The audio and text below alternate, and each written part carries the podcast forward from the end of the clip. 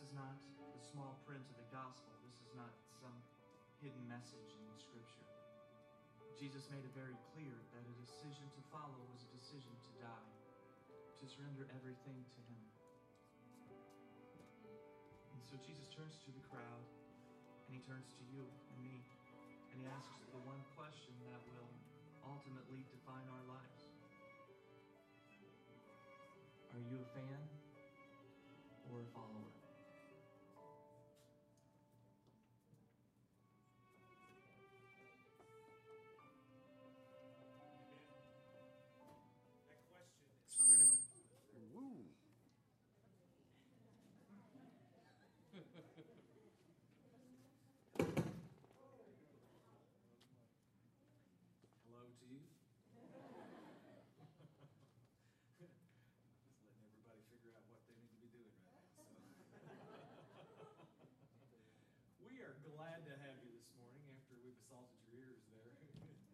You glad to be here? Amen. It's uh, it's it's exciting, and I, we've already mentioned it. Haley, thank you. But I just, I just got to say a minute. I, I'm so excited about what the Lord's doing in our worship ministry right now. The, we've got several songwriters. Greg has written some great ones. Bernie just wrote that new one. We just we got so pumped up in here in our Wednesday night practice, going, "Oh my goodness, I can't wait till Sunday! This is such an amazing song!" And just the awareness of God gives us the strength to keep praying, and as we trust Him he just keeps raining blessings down on us, on and on. And those girls, my goodness, harmony. No. Just excited about all the people the Lord is bringing here and the new talent. And to be adding some new ones to the, to the mix up here very soon, too. Just excited. The Lord is just bringing amazing people to help us in so many ways. I'm going to ask you one more time, if you would. I have three little verses of Let's read it together. Find one of the screens if you're comfortable in reading. Matthew chapter 11, three verses, 28 through 30. Here we go. Come to me, all who labor and are heavy laden, and I will give you rest. Take my yoke upon you and learn from me, for I am gentle and lowly in heart, and you will find rest for your souls. For my yoke is easy and my burden is light. Let's bow our hearts together. Almighty God, thank you for the amazing gift of the gospel. Thank you for the precious blood of your uniquely begotten Son, Jesus. I just ask you right now that as we focus our hearts and our attention on you and on the gospel and what it means to be a true follower of Christ today and not just be a fan Holy Spirit, that you would move in our midst and that you would speak to our hearts and teach us and draw us. I just want to say to you, Lord, and to everybody hearing that I cannot do anything apart from you. Lord, without you, I'm nothing. God, I'm thankful this morning that I'm not without you and that with you I can do all things through Christ who strengthens me. And I pray for the helper, the counselor, the advocate, the teacher, the Holy Spirit the only real teacher, that you would move and speak. Let the voice within my voice today penetrate every situation, break down every wall, every barrier. Lord, that you would move and touch and heal and minister to the circumstances that are uniquely each individual person's in this room. You have alone the ability to take these words that I'm generally speaking to this church and you can make them, custom fit them to every individual person in this room to speak to them. And we pray for that today in Jesus' name. And all of God's people said. Amen. You may be seated this morning in the presence of God.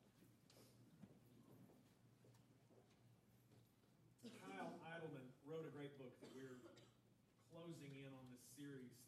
Five today. It's called Not a Fan, subtitled Completely Committed Follower, Jesus Christ. I was at the beach in July We'd already had some things planned in terms of series. And in the middle of reading this book, matter of fact, I'll just give credit where credit's due. Pastor Haley, our children's pastor, had sent this one with me, given me a copy that she bought herself, and she said, I've read this, I think you'll enjoy it. And so I took with me about five books on vacation to, to read because we, we catch some movies, we cook, we spend a lot of time at the beach, we do maybe one day of shopping, just have a great time down in the Destin area down there. And I get up way before everybody else because I'm, I'm, I'm getting to be an older guy. I'm 51, and I'm at that age where whether the alarm clock goes off or not, I'm, my eyes are going to pop, pop open about 4.55 in the morning, sometimes 4.30, 5 o'clock, 5.15. Depends on if I've had a really hard day the day before, it may be a few minutes extra. And so I'm up and making coffee and trying to be as quiet as possible for Dawn and for Abby and her guests that went with us to Florida. And um, I'm reading the scripture every day and just praying and asking God for refreshing and giving me vision and hope and just understanding what His purpose is for this church for the future. And the day that I popped this book open and started reading, I immediately began to sense the touch of the Holy Spirit. There would be moments when I would just sit there and I would find myself just a tear rolling down my cheek, going, God, help us, help us as the people of God to communicate to the Delta because there's a certain idea that's prevalent about what Christianity is here. And, and I don't want anybody to think that I'm pointing fingers or blaming any group or any denomination that, or that I'm Christian bashing today, but we've blown it in some ways. And we've blown it in the this idea this morning that I want to speak to, and the best way I know to tell it is to tell you a story. I had this same thing happen that he tells the story of in high school where there was a young girl who at 15 comes to church and she's already starting to show. She's made some bad decisions, and in order to make a boyfriend happy, she obviously decides to have a sexual relationship with him, and she ends up pregnant. And she comes to church, and he tells the story that brings tears to my eyes because I remember this happening when I was in high school. And if any of you in here this morning really are honest, you probably remember a couple of situations where this happened to friends of yours. And you know what? Maybe there's people here sitting here that it happened to. And so if what I tell is too close to the script that you've lived, that I'm not in any way trying to make anyone uncomfortable, but I want you to know that the reality of this happens still today in 2012.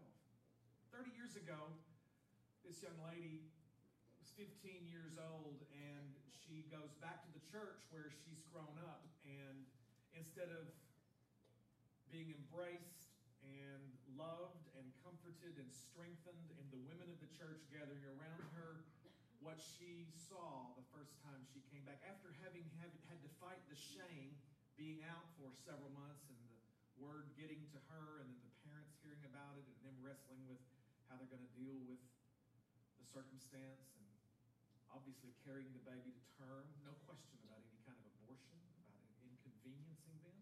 This is a life. This is the blessing of God, even in spite of the way that it has come. It's, it's the blessing of the Lord the family had come to grips with that, and she comes back to church for the first time. And seated within earshot of her and a few pews away when she walks by, one lady says in an overdone whispering tone, not truly whispering, whispering that it sounds like whispering, but it's loud enough that anybody in earshot could hear it. One lady taps another one on the shoulder and says, I can't believe she would show up here in that condition. The young lady hears the words. It breaks her heart, and she never goes back to that church again. Some years later, Kyle friends her again as a high school classmate on Facebook, and he just happens to look under the section of About, where people tell what their political affiliations are and whether or not they have any religious persuasion or if they're a Christ follower or anything else for that matter. And she has on her Facebook a quote that is in your notes this morning that comes from the famous leader who actually led India out from under the tyrannical rule of the British Empire. India was led out of slavery by the peaceful resistance led by this little fellow by the name of Gandhi. And in your notes it says this Gandhi says, I like your Christ. I do not like your Christians. Your Christians are so unlike your Christ. And, and I, you know, there's something on the inside of every one of us that hears that quote, and, and, and you know exactly that the truth of that is just raw. It is reality. It is something that you probably, in the room, every one of us have probably experienced the rejection or the mean girl comments that have been said. And it's not just girls who do that. Sometimes, sometimes guys can act like mean girls. And, and when I think about these circumstances and how the, this young lady who was pregnant at 15 and she's rejected by the people who absolutely, who are holding placards and shouting pro-life and all of this, and then we are rejecting people at the door that we should be loving and actually helping them carry their babies to term so they don't abort their babies? Don't shout me down this morning. But in the middle of all of this holier than thou, better than kind of an attitude of Christianity, I, I remember a story. Now, remember a story in John chapter 8 where Jesus is teaching. And he'd obviously already gained some degree of notoriety, and the publicity of his ministry was being noised abroad, is what one translation says in the book of Mark. People had heard that when he preaches, he speaks with authority, unlike the scribes and the Pharisees preach or teach. And they said that, you know, it's amazing that when he preaches this good news, we've never heard anything like this before. He's preaching gospel to the poor and opening of sight to the blind and setting at liberty them that are bruised and, and, and releasing of the captives and those that are bound. And all of these things, he says, the Spirit of the Lord is anointed him to do. And what is amazing is it's not just empty words. When he preaches, it happens. Blind eyes open and deaf ears unstop and dumb tongues speak and crippled people walk and there are even testimonies that we've heard about of some folks that have gotten up off of their deathbeds. And so this guy is drawing a crowd and he has the commandment, he has their attention. And he's in the middle of speaking one day and he hears a scuffling, kind of a kerfluffle among the crowd. And all of a sudden the thing gets worse and it gets louder and people are being pushed around. And there's some very angry, religious looking people. Oh, yes, they're Pharisees. I see by the way they're dressed and by the way they're acting. And riding on the crest of the wave of this angry mob, at the head of that crowd is there's a woman who's barely keeping herself covered with a bed sheet. And in John chapter 8, the story is told about a woman who had broken the rules. She'd made some bad decisions and she had been caught breaking the rules. She was caught in the act of adultery and she's trying to sort out what in the world is going to happen here and the fact that she knows she's broken the rules and the fact that this time may cost her her life because these people are angry and they're carrying stones and she is familiar with the Jewish law. And they come approaching Jesus and Jesus stops and looks and with an intense gaze the piercing eyes of the Father looking through him, he looks into the eyes of these angry religious people. The people explain what has happened. The woman is head bowed, guilty, ashamed, broken, humiliated, clenched fists, anger, religious intensity and passion that's driven by something that is not godly has got this crowd whipped up into a fury and they are declaring that this woman was caught in the act of adultery. Now, mind you, they didn't bring the guy that she obviously had to be doing the deed with. Forgive my crass remembrance reminding you of the fact that it's not just, it takes two. But the guy's left. More than likely, he's probably a buddy to some of these people. But they bring the poor woman, and she's humiliated and pushed and bullied and shoved. Jesus responds to this because they're pressing him. It's, this is how rule keepers do. They think they're going to use some rules and manipulate them and use them to put Jesus in a trap. And Jesus knows their thoughts before he speaks anything. And instead of saying anything, he just stoops down. And with the very finger of God, he starts to write into the sand around them. And he continues, and the crowd is quiet, wondering what this amazing teacher is going to say. This woman's life is on the line. She's clearly guilty. She's weeping and crying, naked, covered, barely keeping her nakedness covered with the sheet. The Pharisees and the, the religious legalists are grumbling, going, What are you going to do? And Jesus just continues to write. Hit the pause button there. We're going to let Jesus write for a few moments. This is what happens when we become bound and overemphasizing rules. This is what happens when we are so legally driven, when we are so law conscious with everything that we do. These folks were going to use rules to trap Jesus. And let me just say this this is what rules do to us. No, no, no, don't, don't, don't be too literal about it. it. It does not produce an angry mob that parades sinners through town. We don't do that. But we rather gather, gather in quiet huddles we share whispers that really is just kind of a gossip. And we drop names of those that have been caught in various acts that we know that have broken the rules.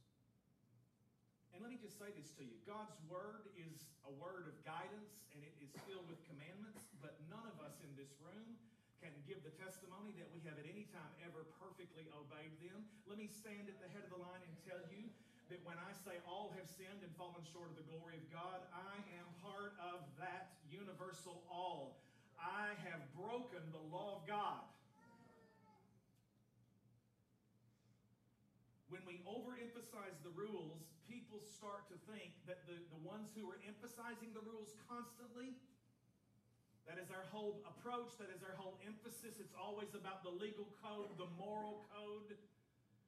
In more churches than not today in America, it is this idea of such an overemphasis on the law of God and the guilt that is upon us on a regular and a consistent basis that people start to think that the people that are in the pulpit have it all figured out, and if they've got it all figured out, they're really perfect, and it creates a closed atmosphere where people feel like they can't really share what they're struggling with. Because the pastor in the pulpit and the elders or the deacons or the associate or the minister of worship who's sitting in those throne chairs on that podium on that platform, on that stage, all look right. It looks like they've got their ducks in a row. Their families are all here, sitting up looking good, hair parted correctly in the right place. And they act appropriately in public and they have good reputations. And so they must have it all figured out. And because these people are perfect, there's no way I could go into that church and actually truly be myself. Because if they had any idea the stuff that I struggle with, they wouldn't let me stay here. So I better keep my mouth shut. I better not let anybody know the kind of struggles that I have because those people on the platform are perfect. That very thing that I want to address for just a few moments with you this morning. Sometimes Christians are, act a lot more like the Pharisees and the religious leaders than they act like the Messiah. And we use rules too often to rationalize how we're going to treat the newcomers that walk through the door. People that, uh, that are gripped with addictive patterns of behavior that are so obvious that you can just about trip over them. They've made bad choices and they're showing, they're carrying the fruit, the, the, the, the expectation of having sown bad seed, and they're walking into this place hoping that this church in the mall might be different than the way they've been treated in some other places. And I really don't believe, I truly don't believe that anybody at any place, unless anybody think that I think we've got it going on and you think I'm talking about anybody else, we can just as easily, you can become a Pharisee in 30 seconds. People don't intend it, it's unintentional. I believe it's really by well meaning people who say, well, we have to keep the standard high. You know what? We really want to make sure that we raise the bar of excellence at victory. And in the process of doing that, we end up making it hard for people to come to God just to meet Jesus. We want them to come to God, but we basically say, if you'll be willing to come through all of these rules, not just the rules that God said, but all the other ones that we've tacked on, because we really want to make sure that you're serious about it. And if you really do mean it and you show us that you mean it, then we'll let you be a part of this group. That's the Those are the unspoken words, but that's the atmosphere that prevails in so many of what we call Southern churchianity. And I'm going to tell you something. This frustrates new believers beyond all description. Believe if it's possible that it frustrates the grace of God even in your life. My first point this morning, number one, rules can be cumbersome. Say it with me. Rules can be cumbersome. I was on staff at a growing church in North Carolina. That local church had a phenomenal music ministry ministry. I was the minister of worship. We had a 60 voice choir, 17 pieces in the band, wrote parts for brass. And we had, this was 25 years ago. And we were doing the whole Chicago, a little bit of Earth, Wind, and Fire kind of thing. Hundreds of people gathering, churches growing, and we got the, you know, the whole brass thing happening. That's my dream. I just want to tell you. If you think this is something, let us get out there on that building and we add some room where we can put about 60 voices. At least 40 of them need to be black, and I'm serious when I say that. African American. So I'm growing this thing up. I'm teaching in the school. I'm teaching the music program. I've got these little kindergartners and first graders playing the recorder, and they're learning how to read music. And and we, we've got this great thing going. They're, they're playing for the school, and I got a feeder system built where I can actually train these kids on this level, and they start to advance and come up to the senior service, and it's just happening. And God blesses my ministry, and we start going all up and down the East Coast doing consultant work in what was literally the praise and worship movement of the 80s. Let me just say this what we do here, I was doing 30 years ago, and it was on the edge. What we do here now has become mainstream because everybody is seeing that it's an amazing thing that people are looking for flow of the Spirit of God and the presence of God in worship that is free and not just dead, dry, and cold and staid. And let me just say this in, in case you think I'm talking about hymns. Hymns are the most important deposit of the theology of God and, I, and I, I, for a while there, I thought it was the hymns that were dead. And I realized it's not the hymn that was dead, it was the singers that were singing them that were dead. And, and so we try to go back. It's like Abby opened last Sunday with the chorus of Great is thy faithfulness. And we, we try to inject a little bit of fresh sound to it. So that whole thing's going on, and it's, it's growing, and I'm part of this Christian school. And as a good Christian school does, they have rules. And, there are a lot of rules. I mean, a lot of rules. I mean, it's it's the boys had to wear collared shirts and girls had to wear skirts that were not more than two inches above their knees. And the boys' hair couldn't touch their collars, and it was all about being clean shaven. And I remember one day when one boy had to go back home because he was trying to do the whole Don Johnson thing 30 years ago. He's probably 16, 17 years old. Go home and shave, and you come back. I remember a young man who got sent home one day because the lady who was monitoring the rules and the skirts and the shirts and the hair length of the boy's hair that was touching the collar. Go get a haircut, and then you come back to school. Is there anything wrong with that? No, I don't think there's anything wrong with that. I think schools need to have order. Families have to have rules. Schools have to have rules. Churches have to have rules. I'm not preaching against rules. It's just the way we have viewed them and the, the idea that we have let it become part of the definition of Christianity. That being a Christian means you're a rule keeper. Not against rules. We have rules in our family. I will not let my children talk disrespectfully to their mother. I'll get involved. And, and, and I'll get involved in a way that might not please them sometimes. Because I believe that's what fathers and mothers and children who are trying to create an atmosphere, we want to build an environment. We're trying to build an environment here at Victory where it's a, a complete, constant atmosphere of grace where people don't have to play games and keep their cards slid up their sleeves because and play close to the vest, so to speak, because they're afraid if anybody finds out what they're really struggling with, that they won't be accepted. And unless you can open the door to your closet and let the light of God shine into it, you can't ever really be set free. And it's a lie of the devil. Oh, I just, Pastor, I, it sounds good when you talk about grace like this, but I just don't think anybody would really have anything to do with me if they knew what I struggle with. Let me just tell you, this is the perfect place for imperfect people. And I'm, I'm, I'll give credit. That's, that's the, that is the tagline for High Point. I, I love it. I wish that I would have thought of it first.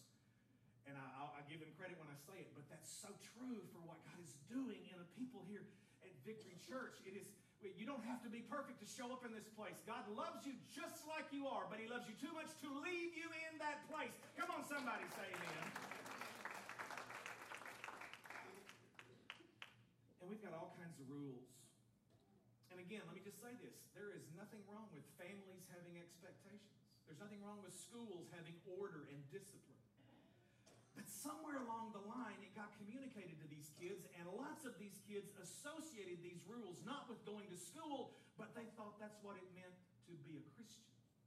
And somewhere it got communicated, maybe not intentionally, but that was the idea. And what broke my heart is that when I saw some of these kids graduate and then we left there and moved here in 1989 to found this church and plant it and, and see God raise it up out of the ground. And we had a vision for an atmosphere of victory to be birthed in this place. And I stayed in touch with and talked to some of those kids, and it broke my heart when many of them graduated high school. They walked away not just from the school and the church, but from Christianity because they were exhausted. They didn't understand that was just proper for a good atmosphere of order in a local school, but they associated it incorrectly with the idea of being a Jesus follower. It's all this rule keeping. If you break one, you're out. They were exhausted. Jesus is dealing with the religious leaders in this moment. I hadn't forgotten the story. He's been writing while I've been catching you up on this rule thing. So Jesus has continued to write, and they're starting to grumble, What's it going to be, teacher? And Jesus, after he finishes writing, he stands up and with the gaze of God piercing down into the very soul of those men that were accusing, points to the ground. The contents of what he had written, we don't know. We can only speculate. Some say that he possibly wrote the sins of the guys carrying the bag of rocks. I don't know that it has to be that specific, though I believe Jesus had the ability to do that. He is omniscient, He is God in the flesh, He is Emmanuel, He is all that God is in a human body. He's walking around and He knows the thoughts of people, and He speaks to that many times when He's ministering to circumstances and especially religious leaders. Have you ever noticed when you've read the New Testament that it never was the sinners who gave Jesus the problem, it was always the church folk of the day? It's so easy for us to sit in the, the, the, the comfortable chair this morning and point at those Jewish zealots, those Pharisees, those religious leaders, the lawyers, the scribes of the Torah, and we can think, man, they really messed it up. And, or, or, you know, you might even be able to think a little bit out of the box and you don't just think in terms of those guys back then, but you think, man, those Baptist folk really are, or man, those Pentecostal people, or, or maybe you're not even thinking of those terms. Maybe thinking, I sure wish so and so was here today because God knows she needs to hear this. if we can put all of that aside, not be Pharisaical about the Pharisees ourselves, not be Pharisaical about any of our denominational brothers and sisters, or think that we are the hot stuff because we are a quote non denominational church. Because let me tell you, you can get Pharisaical about what, what we're doing in here. Just as, matter of fact, probably a little quicker and start to think, start to look down a holier than thou nose, not only at sin, sinners, but other Christians, and thinking that we're better than. God doesn't want anything to do with any of that kind of thinking. Whether Jesus exposed their specific sins, I believe he probably just wrote the law in front of them because they were lawyers of the Torah. They were experts in the law of God. And he probably just wrote down a couple of them that he knew that every man in that crowd had broken. And he stood, stands up, and points at it. He says, If any of you are without sin, then go ahead. Come on, do you a good big old fast pitch wind up and go ahead and throw the stone. Grumble started and it quick, quickly dissipated because they knew they had been had. And they just gradually, you could hear the thuds as the stones were hitting the ground and the clenched fist opened. The scripture says, from the oldest to the youngest, from the greatest to the least, every one of her accusers dropped their rocks and they walked away. To the point where there are only two people that are left Jesus looks at the woman and says, Is there anyone left to condemn you? And I think probably, though I can't prove this, I think she probably thought, Well, there might be you. She probably thought in that moment, What are you going to do? We've never heard what your word is yet. You've just pointed to the law and you've shown these people that they're sinners too. I know I'm guilty, I'm broken, I'm humiliated, head down. Jesus looks at her, and I believe he sort of took her chin and pulled her up to look him in the eye. And he said, in the voice of Jesus, like nobody else can say, with tenderness and compassion, he looked at her and he said, Neither do I condemn you. Go and leave your life of sin. And you could just almost see the relief across the woman's face as she continued to gather the sheet and cover her nakedness. And grace washed over her in that moment. Go ahead and give God some praise.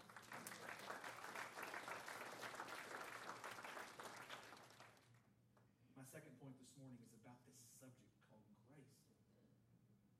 Number two, rules don't inspire grace. Say that with me.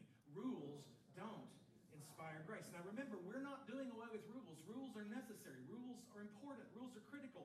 But it's not the rule, it's the problem. It's what we've thought about how we use the rule to bring us to God and keep us and keep God happy with us that's been completely perverted and misrepresented and misconstrued. Rules never inspire grace.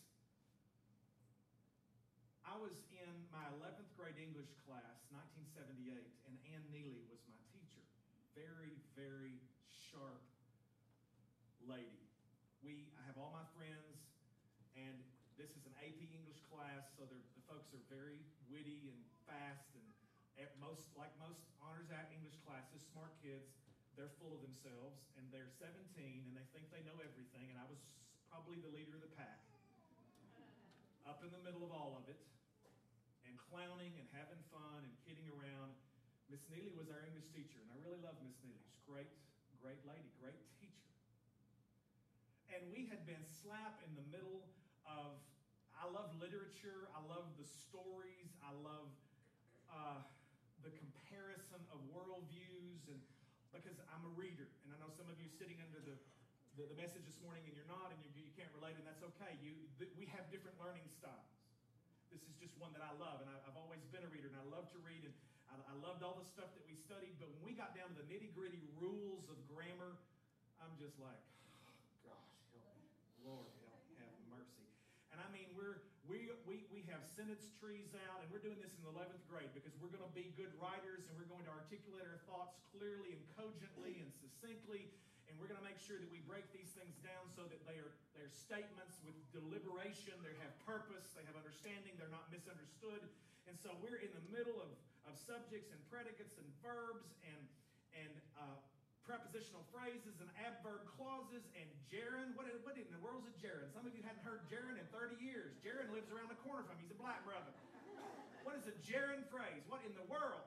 And so we're, we're doing all of this graphing and we're just all out you know and just we're just going, can we please get off of this stuff? And we're slap in the middle of it.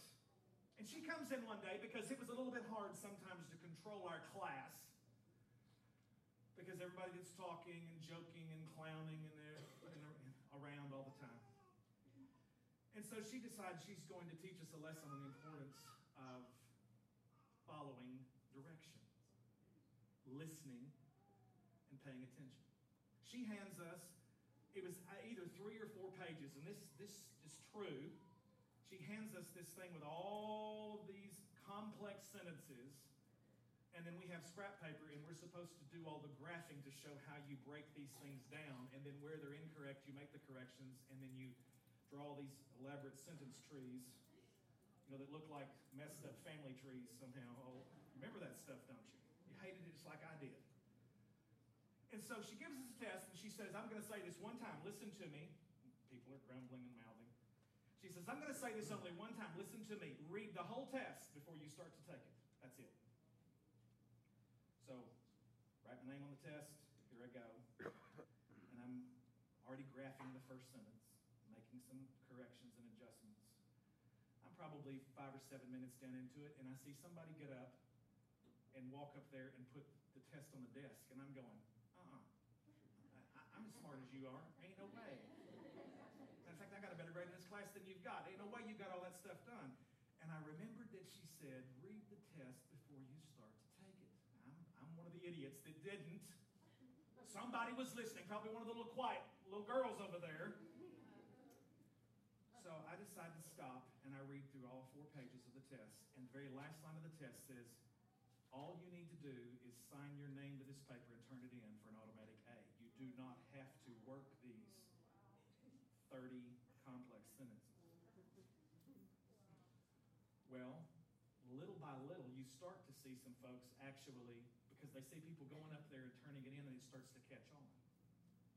And, and I I, I remembered this, and Kyle Idleman actually tells a story similar to this that happened in the chemistry class. This really happened to me in my English class. Ann Neely is now Ann Goss. Her husband passed away a couple of years after we graduated, and then she married Mr. Goss, who's a um, certified public accountant here in West Memphis.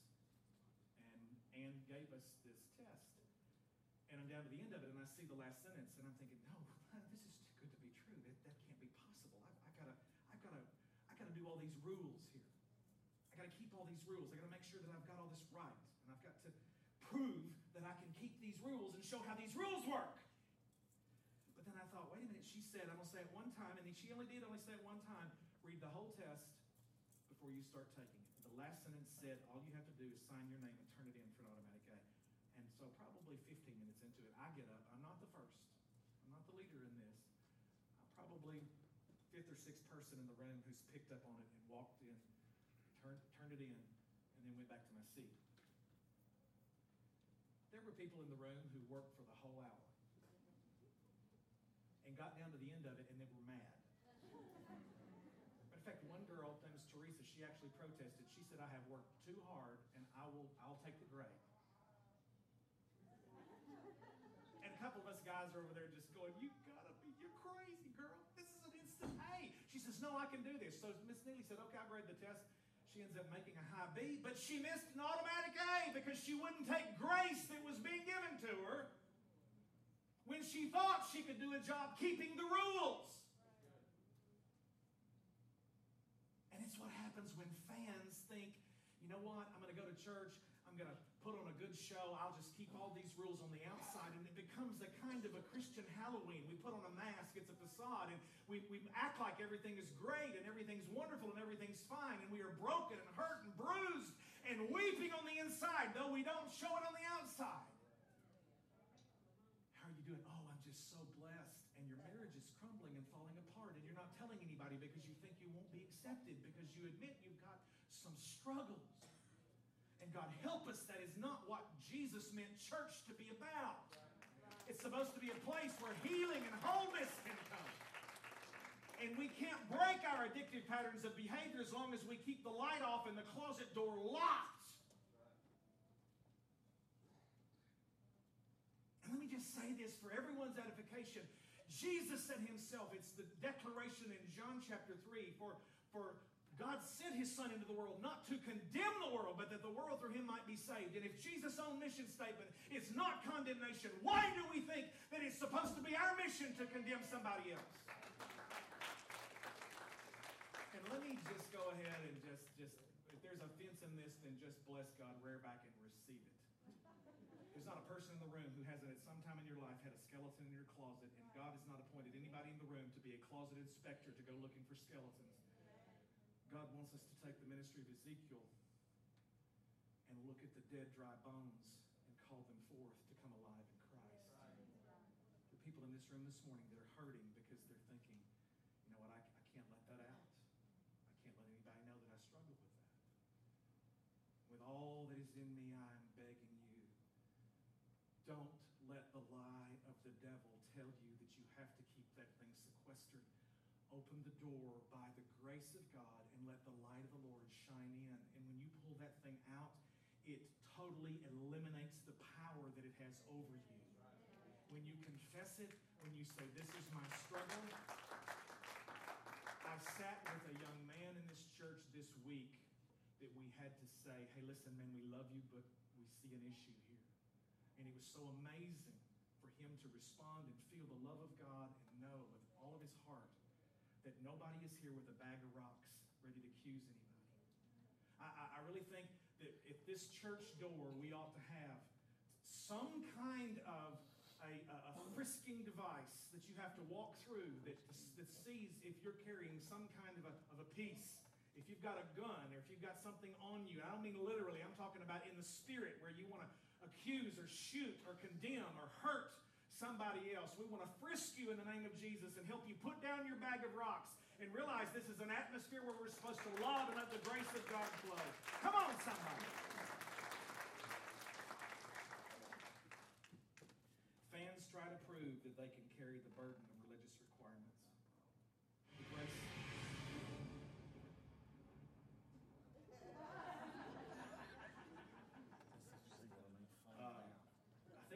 the Lord saying that it was. Uh, I'm kidding. It's a little, uh, very timely kind of a thing in the booth. I like it, guys. Uh, the grace of Jesus.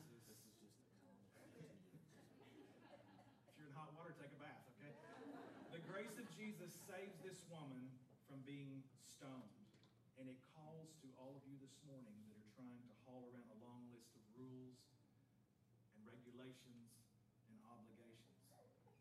That we're pretending to be more than we are, and we're playing this massive game of cover up. And the word of the Lord to you this morning God is like Miss Neely. He's saying, Hear this, hear this, hear the gospel. Read through this, and you'll see that there's a gift at the end of it. It's not about proving that you can keep all the rules, that you've got the whole grammatical structure and all of the knowledge of how this whole thing works. But just sign your name and trust to it, and you get the automatic A of acceptance in the gospel. Come on. Jesus says, Come unto me, all you who labor and are heavy laden, and I will give you rest. And let me say this this is not just to the sinner who's never met Jesus. This is to somebody who's a who is a is a church boy, a church girl. You've grown up in a Christian home. You you go to church camp every summer. Maybe you've learned to fear Jesus and you've kept as many rules as you could, hoping that you wouldn't go to hell. And then when you have sinned, you felt guilty and wondered if you had a, a, record that was good enough for God to outbalance the whole bad thing. Somewhere you, some of you were taught to observe rule keeping, and you never did fall in love with Jesus along the way, and unfortunately became a fan and not a follower. I love the woman sitting here on the corner of this front row more than air. I love her. We've been together 30 years. We were working out in a little garden yesterday, and she made a statement. She said, You don't have to do that now. She said, But I know you're going to. And I said, Yeah, how many years have we been together, buddy? She said, I know you. I know you better than you know yourself sometimes. And we we have some rules. I stood up with her and looked her in the eye on a platform at St. Mark's Episcopal Church in Jonesboro, Arkansas. 27 years ago, after we had known each other for five years previous, presence of many witnesses and friends, and in the presence of God, I looked at her and the vows were pronounced, and I said, I do. And there were some rules that I agreed to keep. I said that I would be hers and she would be mine.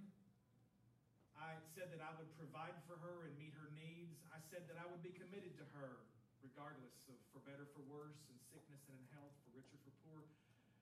You know, every relationship, whether it's with a husband or wife, whether it's a boss, an employer, whether it's with a friend, you get excited initially, and sometimes they you go through what we call the honeymoon stage. They can do no wrong, and then all of a sudden you start getting little frustrations about things. And you make a decision somewhere along the way. You're going to walk in covenant. You're going to love people in spite of because you love them. And you know, let me just say this. I'm thankful that she loves me.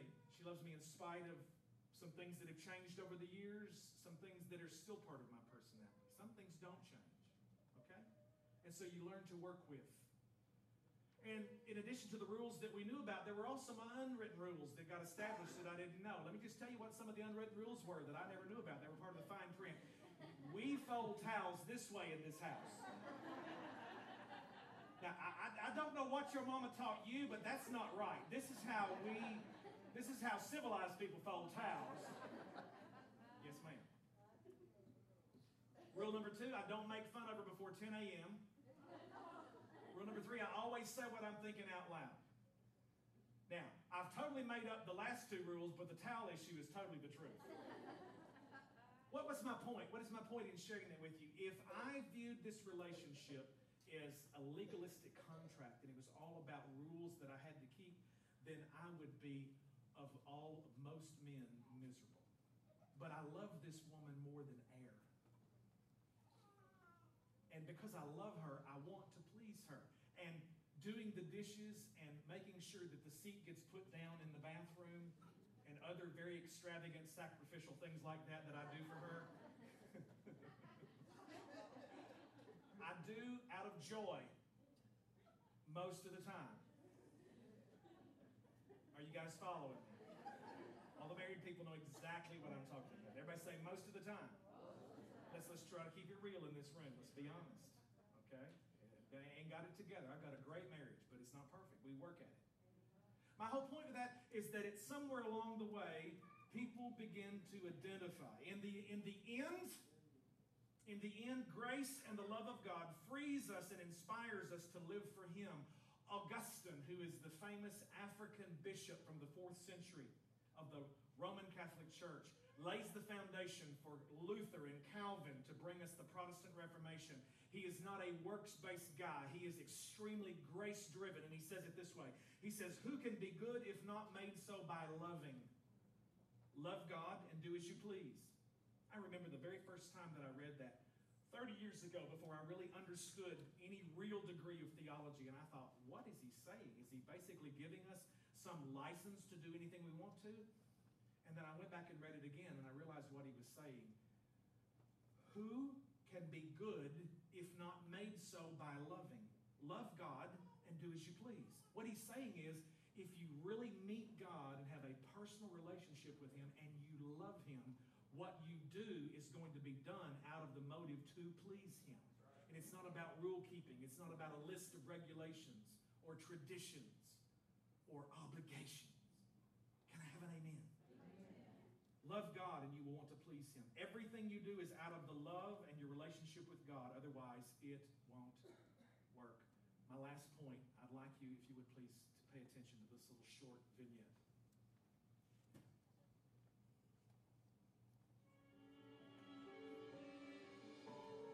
It's not unusual for me to talk to Christian parents who are upset, and concerned, because maybe a college age child or an adult child is no longer following Jesus. And the parents usually want to know what happened, they want to know what went wrong.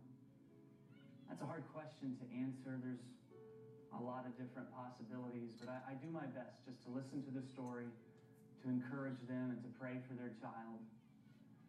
But not long ago, I was uh, speaking in Houston, Texas, and after I was done speaking, this big man with this big belt buckle came up to me, but he had uh, had tears in his eyes.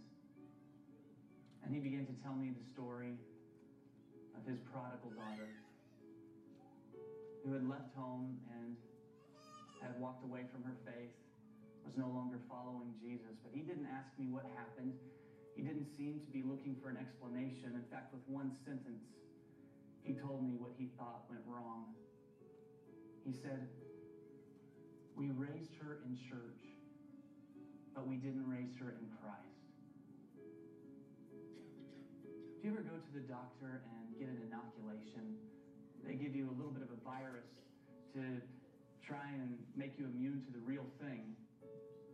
I think that's what's happened to a lot of fans. They got a little bit of Jesus. Maybe at home, maybe at school, church, a little bit of Jesus and a whole lot of rules. Maybe a little bit of Jesus and a whole lot of tradition.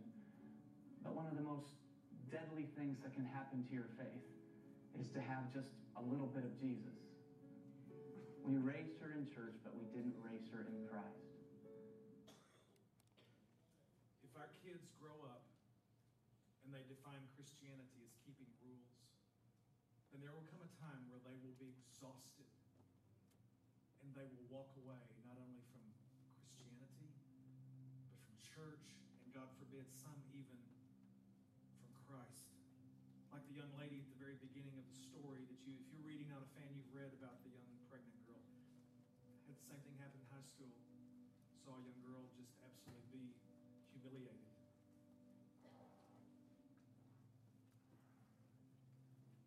This morning, I want to say to you no matter what you're facing, no matter what your struggle is, now hold that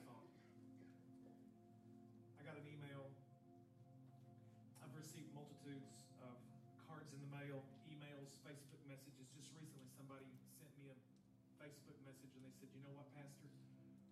We've come to victory and we've been for several weeks and we've never been to a place where we feel like we're at home like we do in this, this service. And we had both come from broken marriages.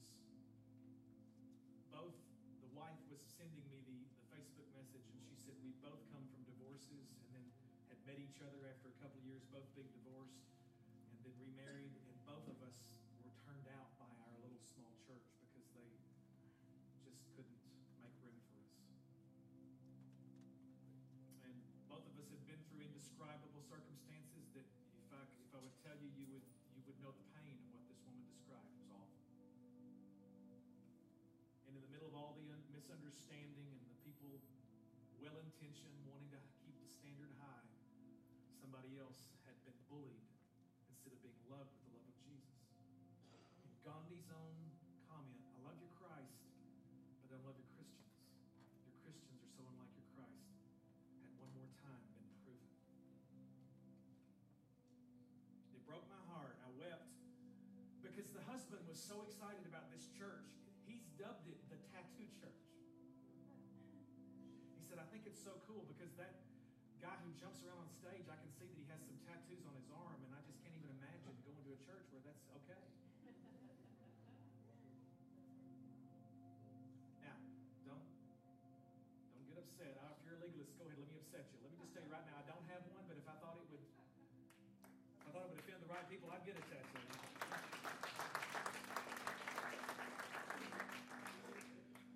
And that wasn't the Holy Ghost. That was Dennis the Menace right there. So, let me move on. But she said, We've never felt a place, been in a place where we've felt so much love in the presence of God and the worship. And when we sit under the various teams, and they came to the summer and they had heard different team members preach, they said, You know what? We love it because we sense the conviction of the Holy Spirit about stuff that the Lord needs to change in our lives, but we don't leave feeling like that we are worthless and have been beat up. We leave feeling like God loves us and He's going to empower us to walk through the transformation that we and just different. And I wept. I've shared some of these with our staff over the years, how God has given us those testimonies.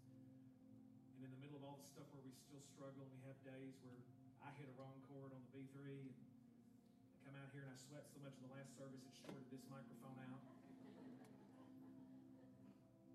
Or I get my, my tongue tied and I say something I don't mean. In the last service I said, I love myself, my wife so much, there is nothing that I would do for her. and everybody started laughing, and I thought, well, that's not funny. And she leaned forward and she says, You mean there's nothing you would not do for me? And I said, See, there goes those stupid double negatives. I said, In other words, I love her, I'll do anything for her that she needs me to do. and, you know, you, you, we try our best to do the, with excellence and put our best foot forward and do get everything right. And some somebody's to mess up. Sometimes I lead the pack. And in the middle of all that, I believe God sees our hearts, and He somehow gets in the middle of this. We can have the most polished, the most amazing program, and if God doesn't get in the middle of it, regardless, it'll never accomplish anything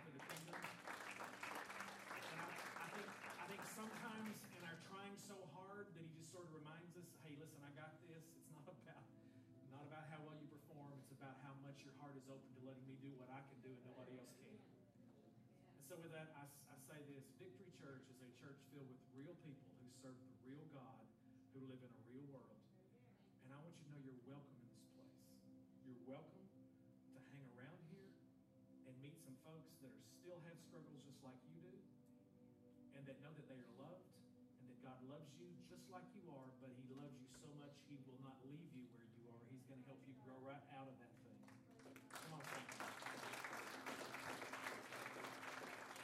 If you've been bullied, if you've been taunted by an accuser with a bag of rocks, if you've been to a church with lots of traditions and rules and regulations, but you've never really met Jesus, somebody says, you know what, nobody ever made a big deal out of grace where I've been. And I felt guilt every weekend when I left. I just want you to know this morning that we invite you into a relationship that's based on freedom, it's based on grace, it's based on the love of God, with every head bowed, every eye closed. This message right now, I want to ask everybody this really important question. If you've not heard anything else, listen, I'm going to say this one time. Get to the end of this test before you try to take it and do it in your own strength. Because at the end is a blessing. It's the listening to the gospel. There's a free gift that comes because of what Jesus Christ has already done and not what you do. He hung on the cross suspended between heaven and earth, and he took upon himself, he became the sin bearer and paid the price for every broken law of God for humanity.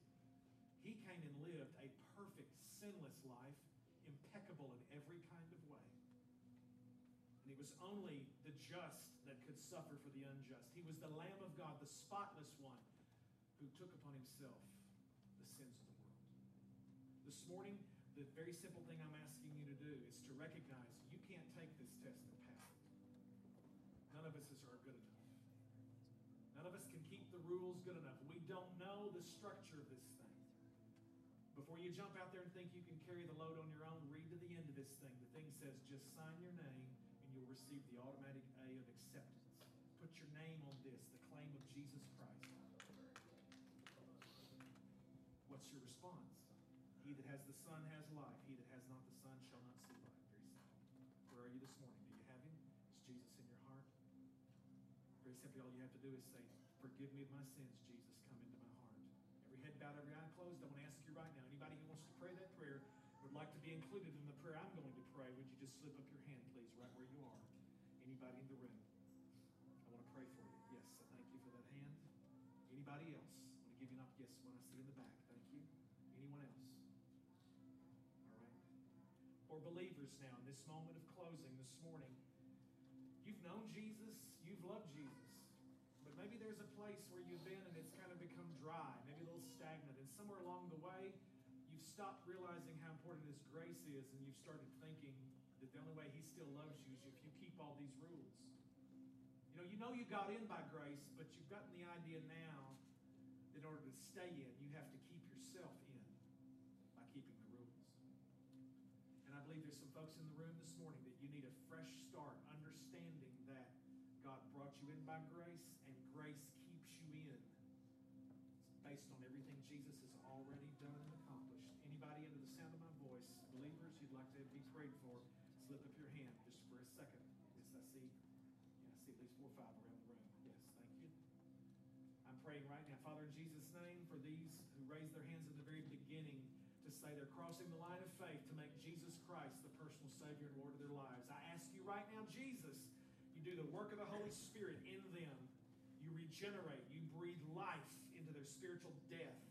Resurrect them by the power of the Holy Spirit. And now, as they respond and say, Forgive me, come into my heart, change me, make me new. I repent from my past. Thank you, Lord, that you make me a new person, a new creation in Jesus Christ. Believers who raise their hands, I pray right now, Father, for these who've been walking with you for a period of time, maybe some even 20, 30, 40 years, and Lord, they've just gotten tired.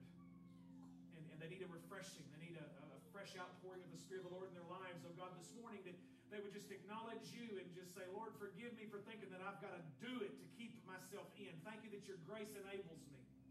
Your grace bought me. Your grace forgave me. And now your grace keeps me. Lord, thank you that you help them to deal with the areas of struggle and you love them so much right where they are, but you begin to walk them out of that bondage in the name of Jesus. And all of God's people said. Put your hands together. Come on, let's give the Lord praise this morning, everybody. Yes. We're excited today. If you made a fresh start on the front end of that and you crossed that line of faith, please take a moment, go to the far corner back there under the Fresh Start banner. There's a handsome young man wants to give you a copy Abundant Life New Testament. You want to put this in your hands. It's a great, easy to read copy of the scriptures. We're getting ready this morning.